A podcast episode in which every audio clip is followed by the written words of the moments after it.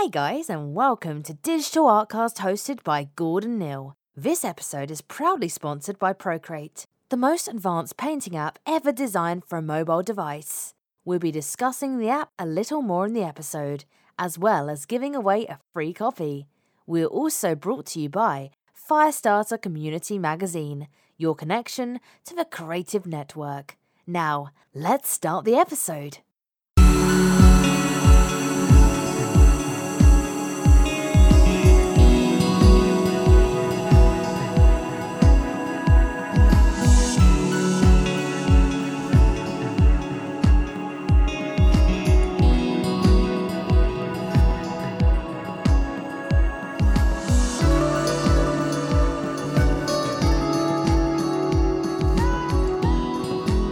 Okay, guys, and uh, welcome back to Digital Artcast. Um, we are here in the next episode with another interview. Um, this time, um, someone, uh, again, it was mixing up from the concept side of it. We're going towards matte painting this time, and we have managed to wrangle uh, Mr. Max Burman. Um, thank you very much, Max, for giving up your time to speak to us, and uh, welcome to the, the podcast. Ah, thank you for having me. Yeah, yeah, it's an absolute honour. Um, we're, we're very delighted that you could you could take the time out of your busy schedule to talk to us. Um, so yeah, so Max, uh, I mean, like probably most of the guests, uh, I'm a fan of your work and, and know kind of in depth about things and projects you've undertook. But for people who don't know you, um, what's your, what's your job? What's your day to day, you know, role? What do you what do you do for a living? sure, sure. Well, um, yeah, my my main specialty is matte painting. Um, so uh, kind of creating the environments for films and games and uh, and I do a lot of concept art and art directing as well. Um, so yeah, just pretty much uh, creating creating environments is is really my thing. And grand. and and then again, uh, you know, your career's been illustrious so far, but um, how did you find your way into painting? Because especially, I think even matte painting is something that has only really come about. Well, I mean, it, has been in movies for years and years, but a lot of concept has gained its popularity in the last five or six years. So, um, how, how, did you know when you were younger, or, or whenever you got into art? You know, how did you know that's what you wanted to do, and how did you get into the industry to start with? Sure. Uh, well, I got I got pretty lucky with with matte painting. Um, I, I had been using Photoshop for a while, and I always liked doing the photo real stuff. And I was showing my portfolio to a couple people, and someone said, "Oh, you're a matte painter." And I was like, "Yes, I am." And that's uh, that's kind of how I found out about matte painting. Nice. Um, and then in terms of how I got in the industry, I I knew I wanted to work in visual effects, so I went through um, the phone book at that time and called every studio in LA offering to work for free. Oh, wow. It was just like I need to be in a studio. I, I just need to to see what that world is like and be in that world. And um, and after calling all 200 studios in LA, uh, wow. Zoic got back to me, so Z, the bottom of the list, and offered me uh, an internship. Wow! And that's where I started. And um, and shortly after I was working there or started there, um, Syd Dutton, who's just this legendary matte painter, um, joined the studio yep. and took me under his wing as his uh, as his apprentice. Wow! So it was very very fortunate um, and very lucky. But that's that's kind of how I got my my first job.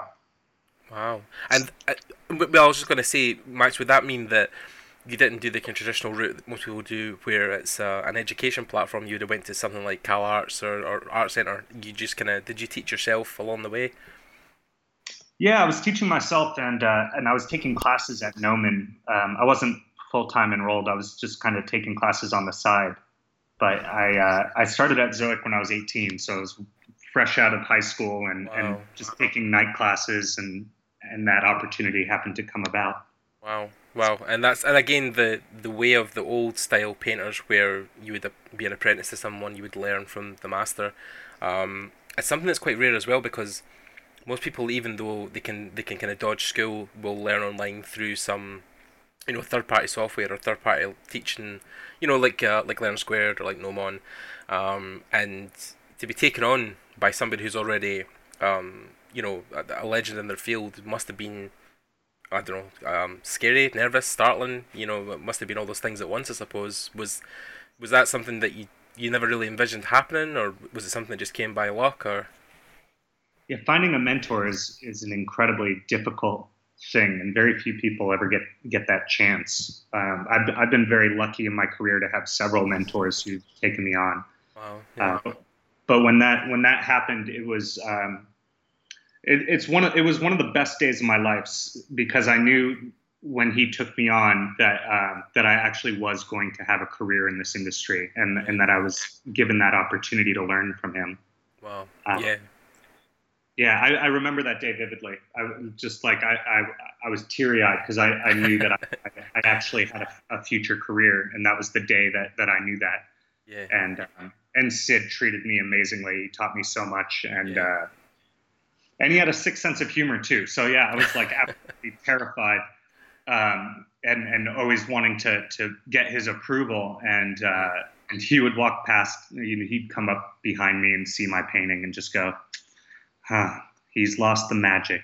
I just turn walk away. oh dear, Crow. Um, but I suppose that's that's a double-edged sword because although it might demotivate, that stuff can also sometimes inspire. So if he's you know wanting to push the best out of you, he's maybe not wanting to give you, you know, your graces straight away. He's wanting you to, to push to to do better. Um, I suppose. Yeah, it took me a little bit to realize that was just his sixth sense of humor. Uh. Just his way of joking with me. But at yeah. first, I was like crushed, and uh, and after a while, it would just make me laugh. Yeah, uh, yeah. Well, that's good. So you worked at the studio earlier on. You know, you're you're 18. you have got this apprenticeship. You're, you're working towards this thing.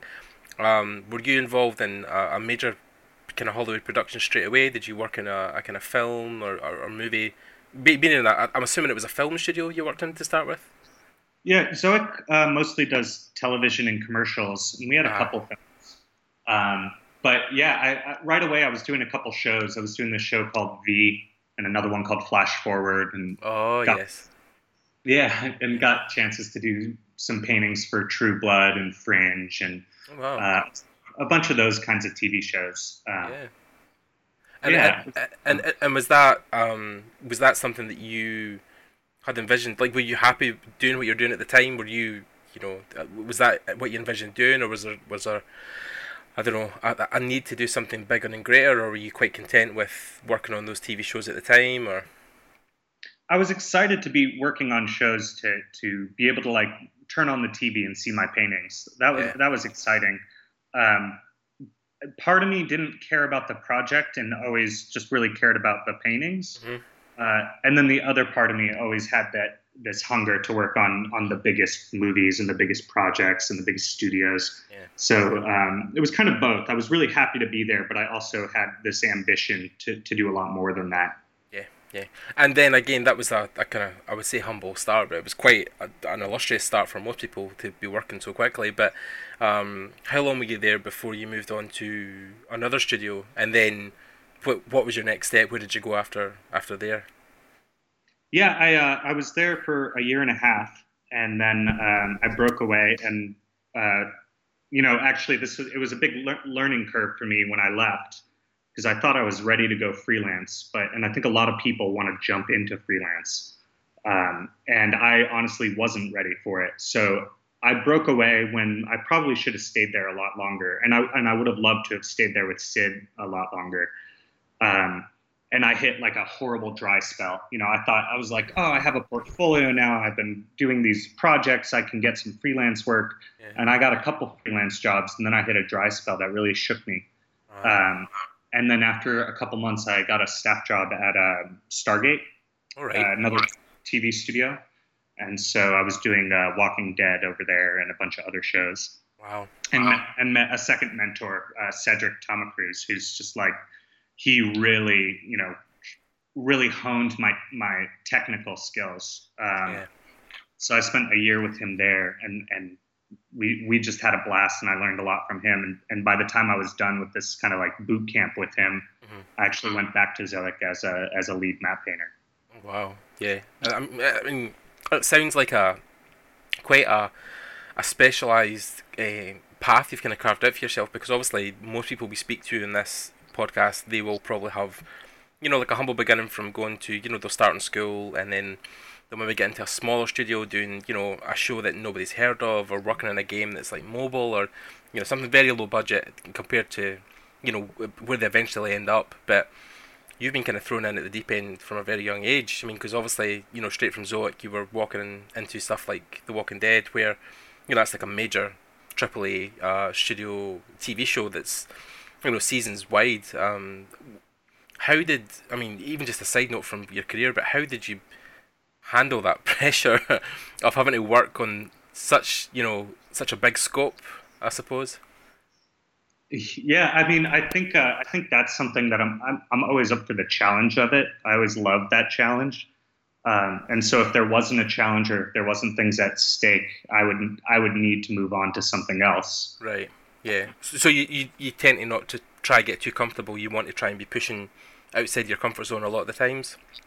Uh, yeah, I'm, I I try to never get comfortable. Um, even now, you know, coming coming up on ten years doing this stuff. Um, I, I if, if it's something comfortable, then I'm not really interested in it.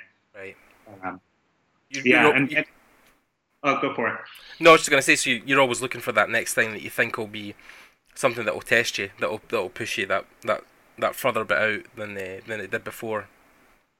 Yeah, yeah, definitely. And one of the beautiful things is like early in my career working on television was um, you'd have such a quick deadline to do paintings. You know, Yeah. you really only have a day or two to do a matte painting.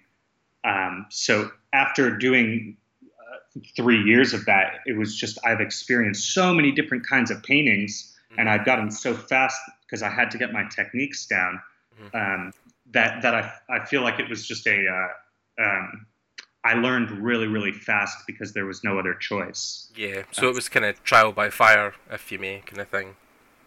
Yeah, and and when I had gone back to Zoic as as a lead, I had gotten pretty comfortable with those quick turnarounds, and at that point, it was very much I was looking for the next challenge, which was, um, you know, what what do you do if you have two weeks to do a painting and you want to make it look perfect? You know, how do you. How do you push it where the deadline isn't the constraint, but the quality is? And, Yeah. and so, at after that, it was time for me to to leave television. Right. And then of course now it starts your career in um and I mean I'm assuming it was movies next, but obviously you've worked in video games, you've worked in mobile stuff, you've worked in TV advertising. I mean, was it was that your next aspiration after working in TV for so long? Did you want to go to feature films, or was there something else that called you after that?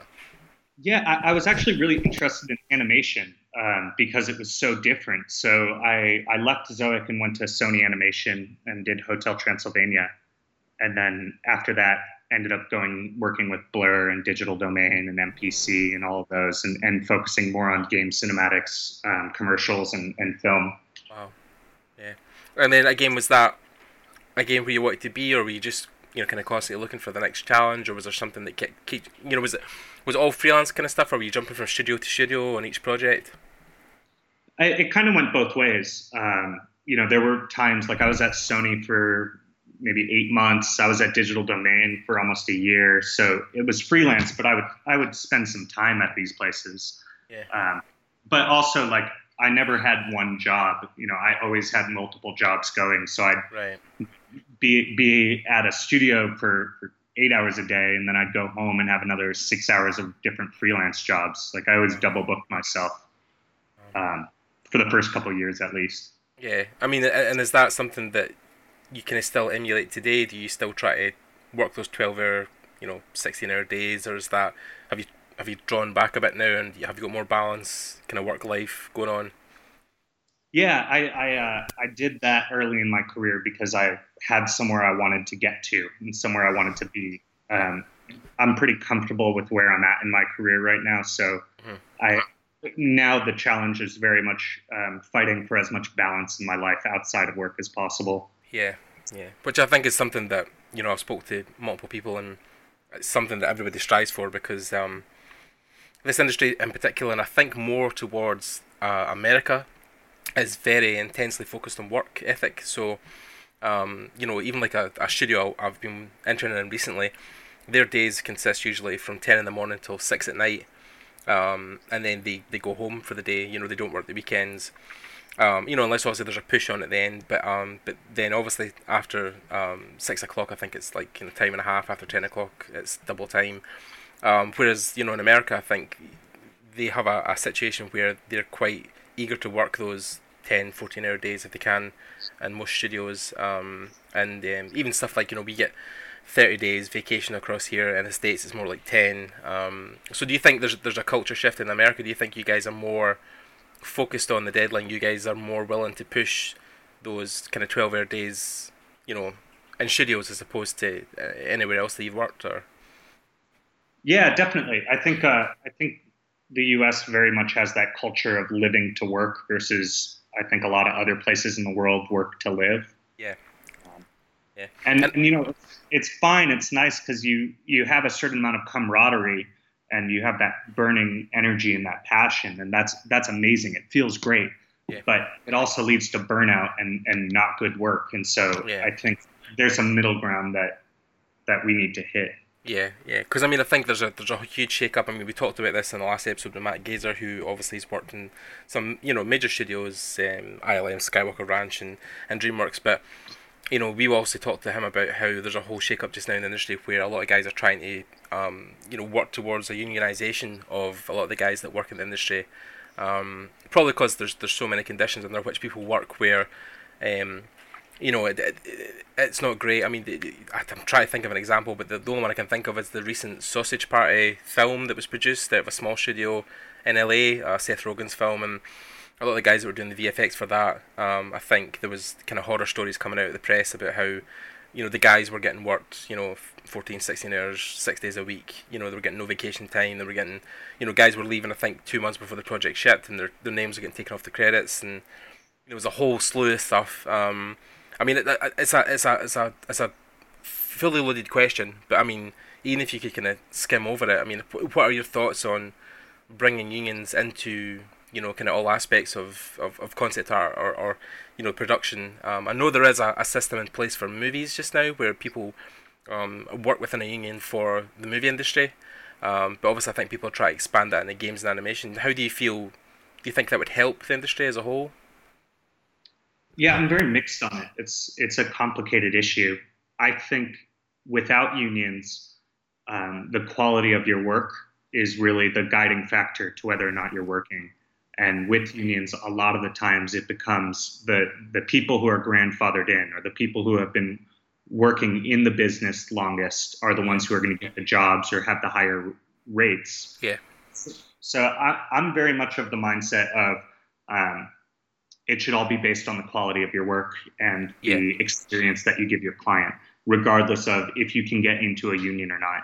Okay. Um, and also our industry is very different than a lot of other industries in that um, it's global. So if if the games industry were to have a union, it, or or and I don't know what's going on with their current unions, yeah. but I just know that like uh, Art Directors Guild and stuff like that, like mm-hmm. that's very much an LA-based union, and and if everything went that way, it would be really hard to use amazing artists who might be in a place of the world where they don't have the connections to get into there. Yeah, yeah, that makes sense. Yeah, yeah, I mean, which is which is fine, obviously, because, like I said, there's there's a it's a double edged sword because um, you know me and Matt talked about this uh, the last the last episode where it's great where the union brings in um, security for people with you know with families or with health issues and stuff like that where you're getting treated fairly within the studio but then um, you know Matt talked about he had seen you know not naming any names but he'd seen some major motion pictures coming out um, releasing some concept art and he had said that it, seemed like you know, not the best work he had seen. It seemed even, you know, a, a bit kind of thrown together or a bit lazier than some of the stuff he'd seen where people were non-unionized or not working within a union structure. Um, and I mean, has that been your experience with with some film studios, or um, can you talk about that at all? Do you feel like the unions maybe make people a bit more complacent within their work? You know, I, I haven't worked directly with any unions or yeah. any union jobs because you know, visual effects doesn't have a union. So if yeah. you're a concept artist for a production, you might have to be union. But mm-hmm. if you're a concept artist for the VFX studio working on it, you don't. Right.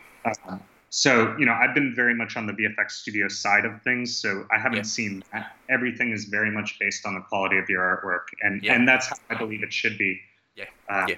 I, I've never been much for being part of the pack you know, yeah. that's one of the reasons I'm not a staff artist anywhere. I, I, I much prefer that, you know, to do my own thing and not necessarily follow the horde.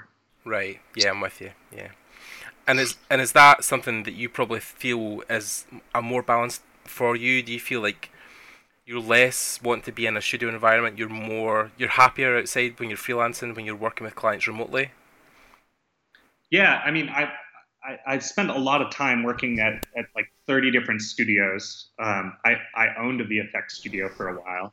Right. Uh, I was a staff art director at a studio. So like I, I feel like I've had all those positions possible. And at a certain point, I realized that um, what was important to me is the lifestyle I wanted to create and to let the work kind of go around that lifestyle. If it didn't support my lifestyle, then to, to not to not take it on. And Yeah. and one of the things I hate more than anything else is when I'm trying to do a creative job and someone else is telling me where to be and when to be there.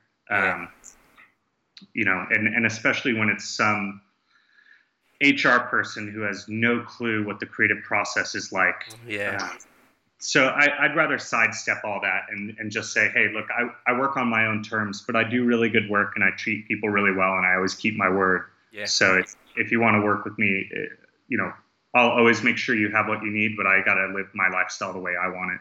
Yeah, definitely. I mean, it, it, it horns back to a, a talk I, I listened to a while back with Bobby Chiu, um, the guy from Schoolism, where he talked about one of his first jobs he received when he was up in Canada was to go and work. I think on it was at the time Alice in Wonderland, and uh, you know I think at the time Tim Burton had said that he wanted him to go over to Los Angeles, and he was like, well, you know, I'm in Canada and I don't want to travel, and he was like, all right, you know, well, we really love you on set, and he says, no, no, you know, I could do this stuff from remote. I did, I don't have to be there, and you know, they kind of back and forward for a while until eventually it was like, you know, well, it's fine, you can work from Canada. So, um, yeah, I think it's it's it's more, especially since the boom of the internet, people are kind of finding their way that they don't need to be in a studio environment. I think it's more like you said for for concept and matte, it's it's you can have that luxury. I think 3D guys still have more of a place in the studio, but um, with with the 2D concept and stuff in matte painting, I think there's more um, free reign for people to work remotely. Um, and obviously, it, it also affords you the things like working internationally as well. Like, I mean, you talked about guys working, you know, across the other side of the world. Have you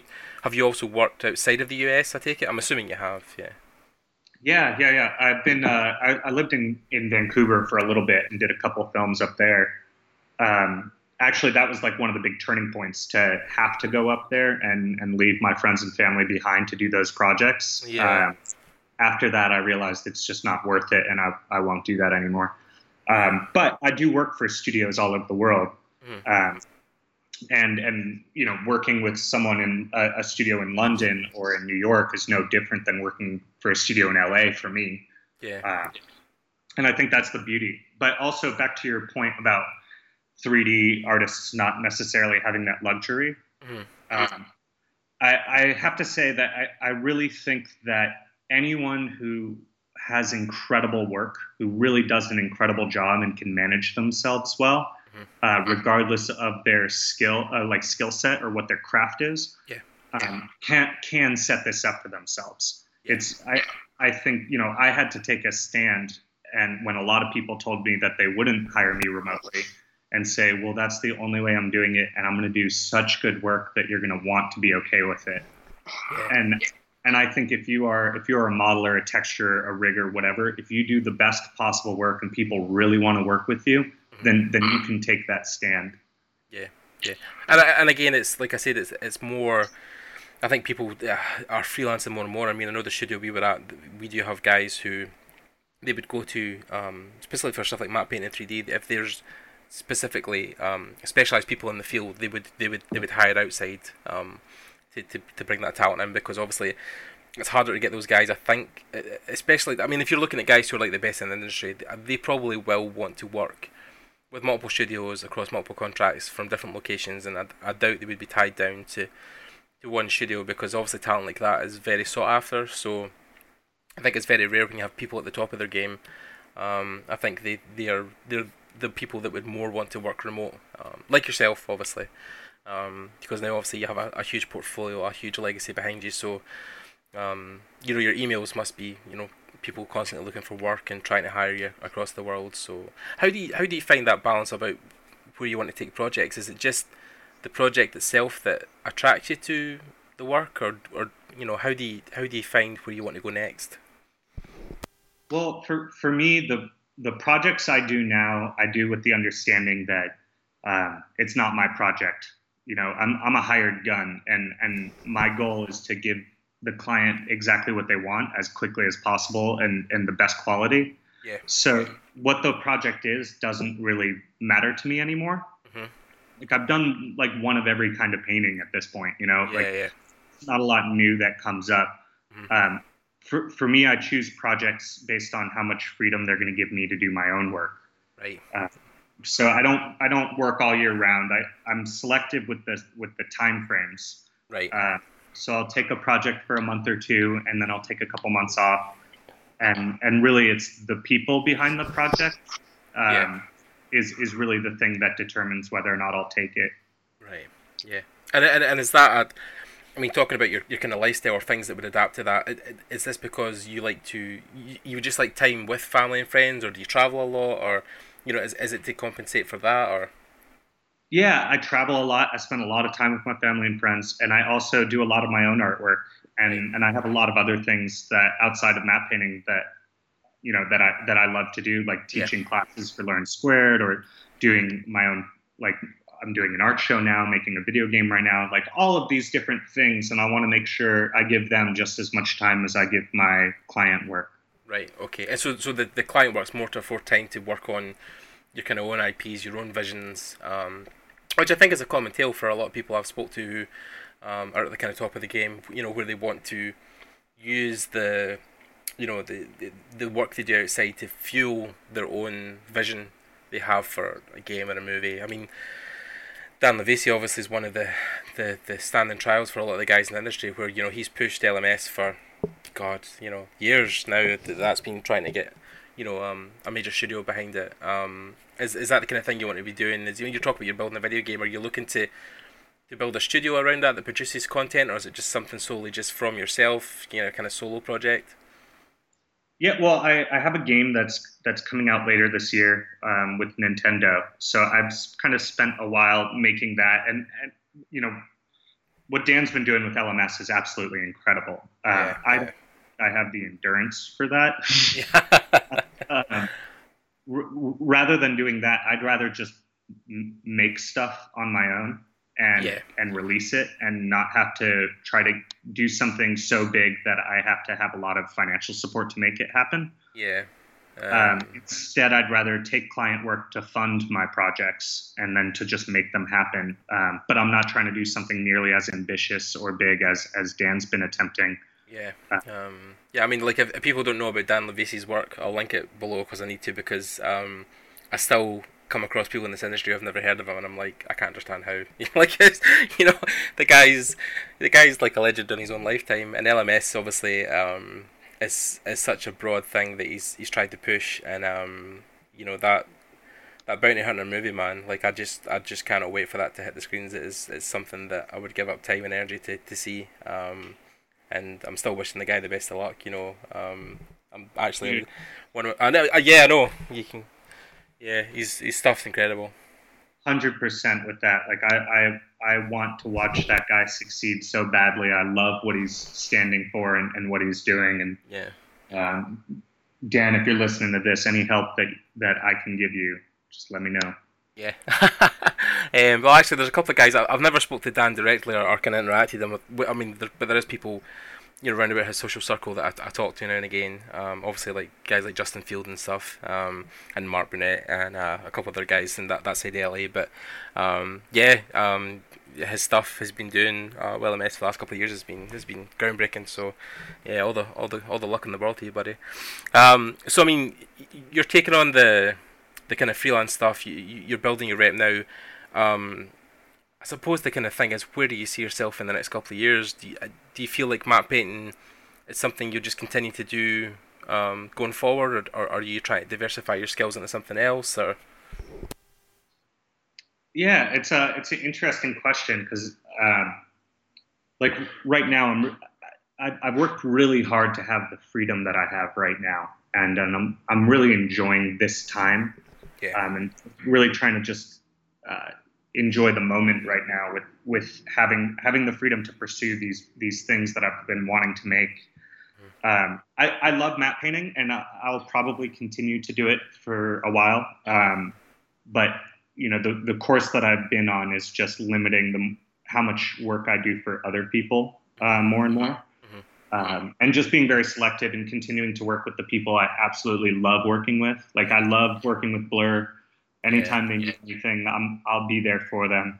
Um, but but really, the next couple years, I'd like to kind of step away from from doing that much client work and, and really be focusing just uh, 100% on my own stuff. Mm-hmm. And is and is that um is, is the game project what is encompassing you just now? Is that is that something you're trying to move into as as video games, or is, is there multiple levels of things you're trying to accomplish? Uh, I love video games. I love making them, um, and the tools now are, are such that I can do that. Yeah. Um, so that's definitely one of the big things that I'm going to keep doing is is making games and uh, and doing art shows. I'm working on my first art show art show now, and it's I've had a lot of fun with that, and then a lot of um, you know education stuff. I, I have had a blast uh, just teaching and and seeing people take that information and, and move forward with it. Mm-hmm. Uh, I make a deal with all of my students when we do the apprenticeship program. Mm-hmm. And the, the deal is is that I'm going to teach them or show them or answer any questions. I'm going to give them everything I have, but in exchange I get to take credit for everything they do in the future. Sounds like a fair deal. I mean, it's I can't see a problem with that at all. Um, yeah. yeah. I mean, I mean, we could definitely take some time just now because I know this has been quite a, a, big part of your life the last year or two. Um, so you're working with McChaney's team. You've worked with Learn Squared. You've just um, not just, but I think it was it last year it came out the the map intro to matte painting course. Do you want to talk about that kind of more in depth, what that offers, and, and where the guys can find it? Sure. Here's my little my plug. Uh, go to learn, learnsquared.com, and all of their courses are awesome. And Ash and Mache and all those guys, they are just some of the best artists I've I've had the pleasure of knowing. Oh yeah. Uh, but yeah, I did an intro to matte painting course um, for them in December, and uh, and I'm working on another one now. So I'll continue to be a part of the Learn Squared uh, community. They just they built something really special, and, and I really believe in what they're doing. So I'm gonna I'm gonna keep trying to contribute as much as possible to them. Yeah, definitely. And I mean, with intro to matte painting, this is just a kind of start to finish. You could do the course and and be able to produce. I think there's, there's you would build two or three portfolio pieces. Is that right? And then you kind of walk them through the steps from initial kind of uh, basic concept and drafting to the end result at the end. Yeah, there's not a whole lot of hypotheticals there. I tried to break it down almost like an IKEA instruction manual. You know, right. it's really step one, step two, step three, and and the way that my process works is um, when when you have to produce matte paintings and you have to produce a lot of them very quickly, you can't just kind of wing it. You mm-hmm. really have to have a, a structure and a process in place. Um, yeah. So I very yeah. much have it like an assembly line. Mm-hmm. Um, so I walked through all of that, and uh, and it's been cool because a couple of the people who were in my like uh, apprenticeship program, I think almost half of the people who were who did the mentorship um, are working as matte painters now. So they've wow. been posting their client work and professional jobs, and it's it's awesome to see. So yeah. Uh, yeah, that's been like one of the most fulfilling things I've done in a long time. Yeah, and and that kind of teaching bug. I mean, would you ever see yourself classroom based? Are you quite content doing the remote stuff that that's then posted through the third party websites um, like Learn Squared? Yeah, I don't think I'd ever be like a resident teacher anywhere because um, then I'd be limited to you know 10 or 20 students whereas with learn squared i can kind of teach hundreds of people at a time. Yeah. um, but one of the things that I, I do love doing i just did it for the first time last month is uh, i went and i was speaking at um, ifcc oh yeah of course in croatia yeah yeah, it was my first like keynote, and uh, and it was so incredible. So uh, I don't think I'd be a teacher anywhere, but I'll definitely continue to give talks. Yeah, yeah, definitely. I mean, like I, I, one of the things I've found with going to a lot of these events. I mean, I never managed to get to IFCC unfortunately because I'm still in the process of finishing my degree, so money is tight. But um, uh, yeah, IFCC, uh, Trojan Horse, THU, um, I mean stuff like this, and obviously um, industry workshops as well in London. These these kind of things, especially because I went to, you know, my first kind of proper one of going to these experiences was last year at industry workshops in London, and uh, you know Daniel and his team put together an amazing um, week of, of learning, and uh, yeah, it just it just I don't know how you explain it, but it just energizes you and pushes you back out into the world, and you just want to do bigger and better things because you see there's so much creative energy around those events and so many amazing speakers and demos. Um, yeah, I mean, I, I just couldn't recommend it enough to anybody who who has the opportunity to go to these events and, and, and, and meet these people. Um, I mean, I know one of the guys uh, I started the, the podcast with, Colin, he's based up in Toronto, and he had one called Edge Control, I think was up there, um, where a couple of guys like Ash and that went up. Um, John Polidori, they done talks up there. Um, but these things are, are awesome. So yeah, w- was your IFCC experience great? Did you love it? It was absolutely incredible. Yeah, yeah. Marco and Sven over there, um, they really have created something special. And uh, yeah, I went there to just talk, and I and I kind of was a little closed-minded. I was like, I'm going to go here, I'm going to give my talk, I'm going to do portfolio reviews, and and that's it. Yeah. And then I, I you know, just being around all these incredible artists and and watching their workflows, it changed. Uh, I, I left with so many ideas of like, oh man, I want to try uh, approaching paintings this way or this mindset or this process. Yeah. Uh, and then on top of that, you know, artists that I have endless respect for and for, for years and years who I just uh, hit it off with and became became just deep friends with. You know, you have these you share this experience and it's it's philosophical as much as it is artistic and you make these relationships that um, that are kind of just even though you spend one week with the person, you feel like you've known them for a lifetime. So I highly recommend it. Yeah, I mean definitely. I mean I'll just take a just five minutes just now, just because I, I really want to I really want to talk about um, industry workshops in London. Um, I don't know if you've ever seen it, Max, but um, Daniel uh, that I'd set it up like last year, so it's running again this year. So um, industry workshops in London. Um, it's a 3D event. There's going to be, you know, a kind of full range of speakers. Um, if anybody wants to check out the, the event, you can go to industryworkshops.co.uk and check out the, the ticket sales. They've just went live. Um, I think they start from, or they are £320. Um, but that includes your event pass. I think you get some a bag kind of full of loot. Um, it involves breakfast every morning, um, and there's coffee and tea. And then obviously all the talkers they have throughout the days. You know, some highlights for me this year are going to be Paul Scott Canavan, Mark Molnar, um, Sean Silvestri. So I mean, they, have a, a range of people um, that come across and, and, and, do these talks. I mean, I know even last year a highlight for me was seeing the guys from CD Projekt Red who worked on the Witcher games. Um, they were great to meet, and, and obviously they did portfolio reviews. I mean, last year when I went to to um, event in London, I met uh, the guys from Axis Animation um, in Glasgow, so that was how I got involved interning for them because I made a connection at the at the event. Um, but they had guys from Framestore, MPC, um, you know, Creative Assembly, the guys who do Warhammer stuff. So there, there was a whole host of stuff.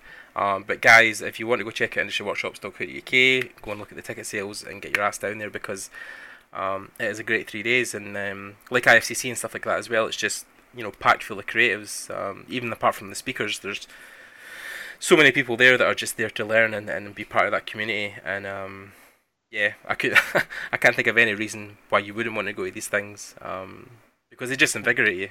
you know I mean.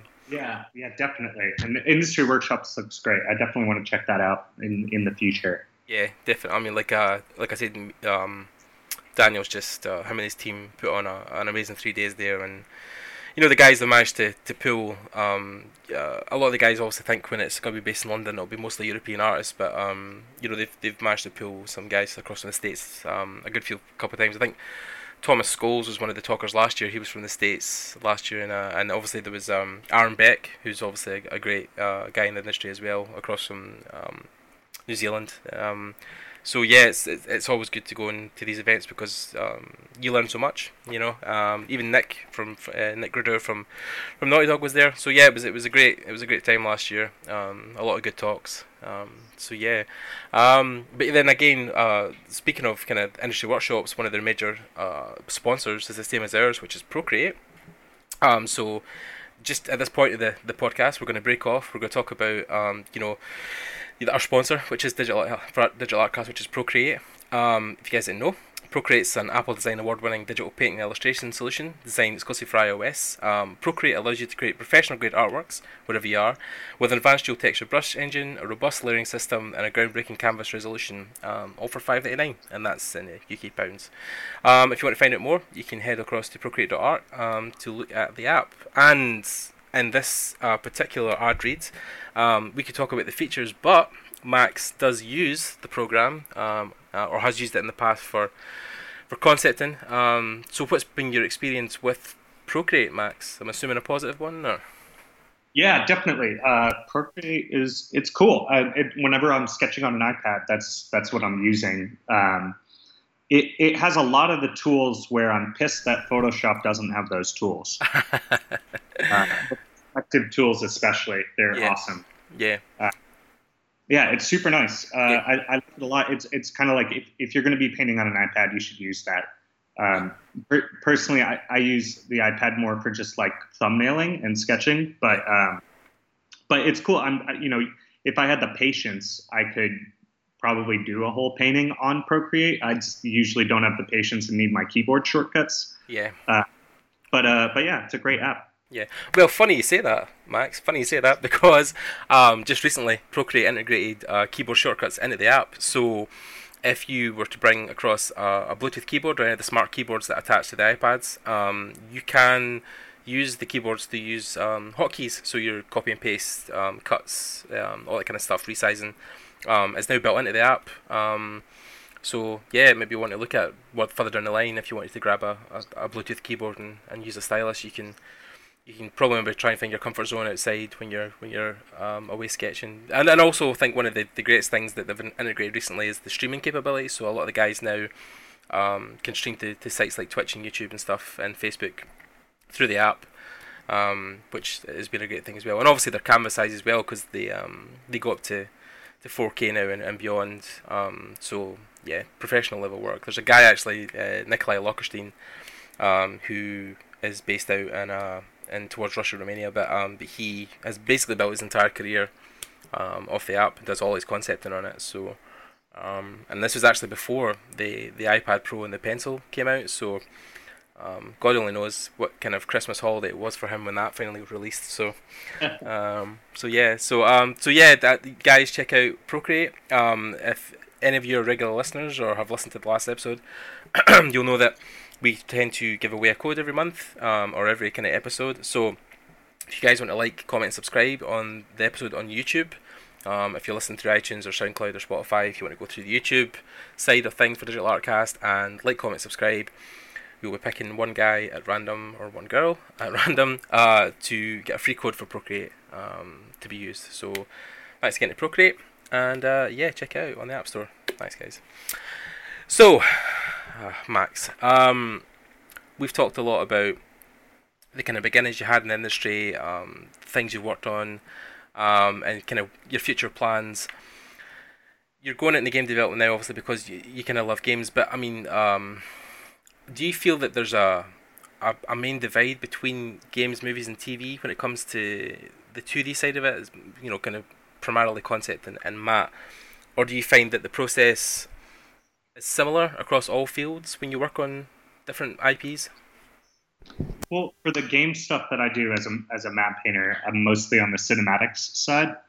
Um, so I think that there's pretty much uh, no divide between film and, and game cinematics. I'm working with actually I'm working with mostly when I'm when I'm doing blur stuff. It's my whole digital domain domain film team Yeah, uh, right. who's all at Blur now, and so it's kind of like the same team that I was doing, uh, yeah, features with.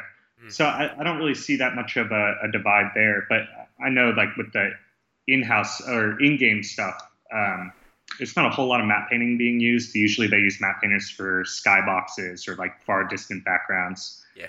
Um, so that that kind of stuff doesn't really interest me, so I've kind of stayed away from it. Right.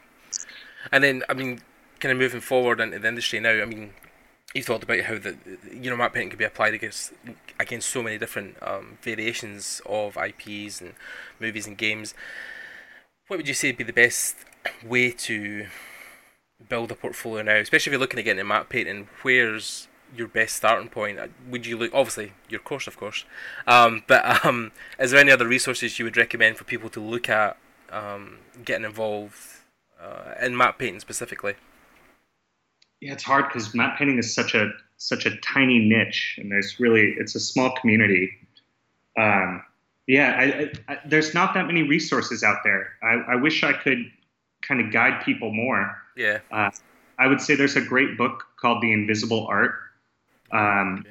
It's out of print now, but if you can find a copy of it, it's absolutely incredible. Wow. Uh, and that's kind of like the history of matte painting from the beginning till now. Yeah.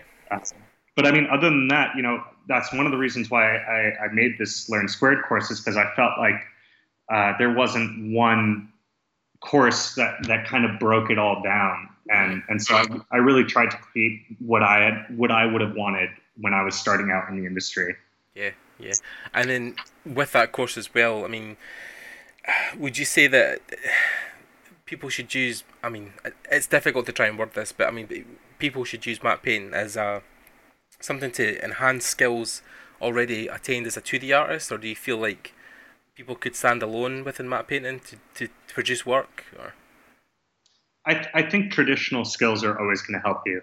Um, the techniques and the tools are that's the easy stuff to learn, but understanding color theory and composition and perspective and all of these different things that's that's really where you know where, where the big gains happen where what what takes you from being someone who knows how to use the tools to being an incredible artist yeah uh, so I, I think all of those resources are incredible you know mm-hmm. uh, I, I, if you want to learn color, Nathan Fowkes is just the man for that. Oh yeah, yeah. And perspective, it's you know Ryan Church is is just awesome for that. Composition, like study old, you know, study art history for composition to have that context, or the Hudson River School artists and people like oh, that. Yeah, yeah, yeah. Um, and then I and I could also speak to that as well about um, you know, I've I've I daily sit by um, and, and learn stuff from Scott Robertson's book because obviously, you know, Scott as well as is a god in the industry. He's you know he's one of the kind of founding fathers of, of, of concept stuff, especially for a lot of industrial design guys. Um, you know, I know Feng is especially um, his entire style is based off Scott's work as well. So yeah, um, and obviously James Gurney as well. Um, a lot of his stuff for you know understanding light composition. Um, so yeah, I mean there's there's a ton of resources out. But I think like I, think you've got a point in what you're saying that that matte painting uh, it kind of stands alone. Although, which is crazy to me because you look back even I mean you take one of my favorite films, obviously Star Wars, and um, the matte painting stuff they were doing on the set back then in the seventies. Um, it's it's it's interesting to see how that that technique has evolved, where it's more now digital than it was traditional. You know, painted on glass um, and and placed in perspective in front of a camera. Um, do you feel like I suppose a, a kind of another loaded question, but do you feel like matte painting um, still has and will have a valid place going forward in the entertainment industry? Oh, completely. Yeah, I think matte painting is evolving. Um, you know, more and more matte painting needs to rely on 3D. Mm-hmm. Uh, but but the ability to paint something to 100% photorealism is a rare skill, and it's not rare because uh, it's impossible to learn. It's rare because very few people will spend the time to learn it. It takes yeah. endurance and patience. Uh, so you know, I think you know that's one of the big things with concept artists, and why a lot of the time studios will just try to get a concept artist to just push a painting until it's realistic and mm-hmm. call that a painting. Yeah. But but the truth is, is most concept artists never really practice the last ten percent of a painting. Yeah. Uh, that's the difference between a, a, a matte painter and a concept artist. Is a matte painter is taken a painting to that final level more times, and, and that's really what they're practicing. Yeah, I think that's the it's the tale as old as time when it comes to concept art, especially since you know I've I've tried to wander the industry for five years, but the last ten percent is the the thing that separates people from people who work and people who don't. It's always that last bit that the painting really comes in itself. It's really that last ten percent where the painting comes alive. You know what I mean? So I think the guys who have the eye to push it that extra ten percent are the guys that are you know are the are the people who your studios look for you know to be able to produce that level um, almost of, of, of work um, and I mean do you see it more in and like you said the kind of difference between matte painters and conceptors do you think matte painters and concept artists have their own kind of individual feels, or do you think there's an overlap between the two? Yeah, there's definitely an overlap for sure. Um, I do a lot of concept art as well, yeah. and I know a lot of concept artists who were matte painters or do matte paintings as well. Mm-hmm. Uh, I think there's definitely an overlap, but but it is two different roles. Yeah. Uh, you know, a, a concept artist needs to practice coming up with ideas often. It's all about that first ten percent.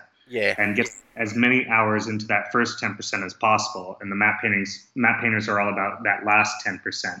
Yeah. Uh, so yeah, there's definitely overlap of people who have experienced uh, and done a lot of, of both ends of, the, of that spectrum, so so they can jump back and forth. Yeah, yeah, definitely. I agree. Um, well, okay, just uh, kind of final things to say. Um, Max is, is um, where can people find your work? Um, is there anything else you want to talk about? Obviously, Learn Squared um, is something you're you're kind of pushing just now because that's that's on the horizon. So so yeah, just give us your fill. What's what's happening in your world?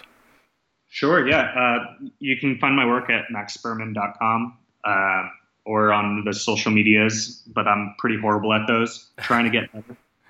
Uh, and uh, yeah, if if you watch Learn Squared, I'm going to be doing. Um, live streams with them and and more stuff on the horizon with them. So, um, you know, if if you want to learn more about matte painting, that's that's what I'm using as the vehicle to teach. Um, so yeah, that's that's that's me. Grand, fantastic. Um, just uh, finally, just to thank you again, Max, for coming on and speaking to me. Um, it, has been an absolute honour um, having you on. It was a it was a pleasure chatting with you. Thank you so much, and I'm I'm stoked to see you um, at Axis and, and, doing great work and, and seeing the Artcast, uh, the digital Artcast continue to grow. Oh, thanks, thanks, Max. That's really nice of you. Um, um, yeah, yeah. So it's uh, yeah, it's been great. Um, and again, guys, um, remember to like and comment on the video um, for a chance to win a Procreate code. Um, thanks again to Procreate for sponsoring the podcast. And uh, yeah, check out Max's work, and of course, uh, check out Learn as well. Um, Chi and Ash are doing great things over there. And uh, yeah, we'll just catch you on the next episode. Um, see you later, guys. Bye.